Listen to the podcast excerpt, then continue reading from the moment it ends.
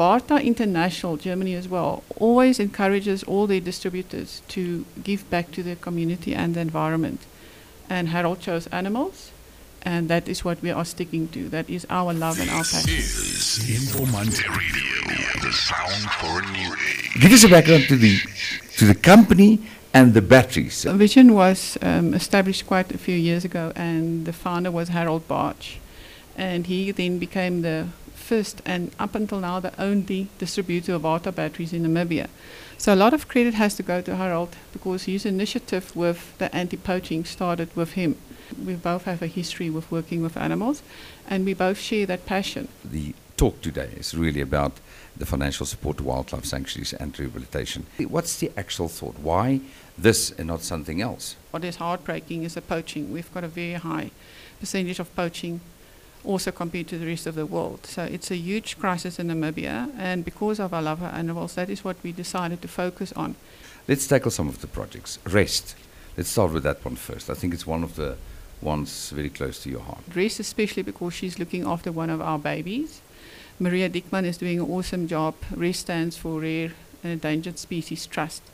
So she focuses, she started by focusing on the rare species, um, especially when they get hurt or when they're poached and they come to her. And then she tries to, of course, save them first of all, but also rehabilitate them to, to go back into the wild. So she works with pangolins and Cape vultures. Yes. Hope Village, another story.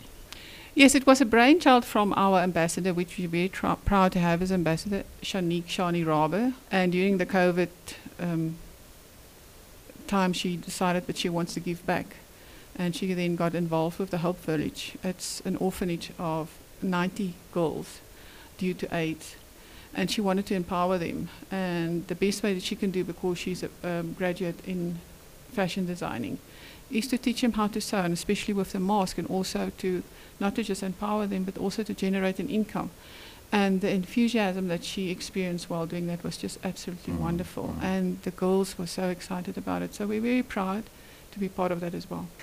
Solid waste management. I don't think the Namibians do enough or participate enough. We're the only brand, battery brand name in Namibia that collects and destroys batteries in an environmental friendly way. So, in conjunction with the Recycle Forum Namibia and with the Windhoek municipality, we put out bins at places, either retail companies or anybody that's interested to have a bin where there's a lot of traffic, and encourages the public to dispose of their batteries inside that bin. And then once the bins are full, they phone us, and with the mus- we collected them and then the municipality comes and fetch it with us, and then they destroy it in an environmental friendly way. So I'm going to put the bundle three together Namibian Lion Trust, Okatala, and NWCT. All of them gives back to um, the animals. Um, Namibia Lion Trust, a huge effort that they make for the human-animal conflict that they have in the northern um, Namibia with the Kunene region with the lions. And the Namibia Lion Trust it works in conjunction with them to educate them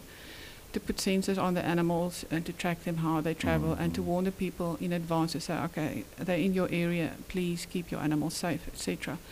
Okatala hit very hard by the COVID. Simona Herzog, the vet there, is doing an absolute wonderful job. She currently has two elephants, Goliath, and another one that she's looking after um, that lost their mothers, of course, and um, they need a lot of milk and they need to be raised in such a way especially also the way they receive their food so that they can be rehabilitated back into nature because that's the aim of all these centers. NWCT, It's wonderful the job that they're doing. They're also struggling with a lot of animals that cannot be rehabilitated, and uh, but they have got animals that they have to protect with their poaching anti-poaching units. So we provide them with flashlights and we provide them with batteries um, because they contribute a lot. Um, and it, it's, it's crucial because unfortunately, like I said, the poaching won't stop. There's too much of a high monetary value in it, and especially with the poverty that's going in the moment, poaching will not disappear soon. where can people get hold of you? We've got a Facebook site with all our contact details on there, and then they can either send me an email at monique at visionsales.org or just contact the office at 242422. The sound for a new age.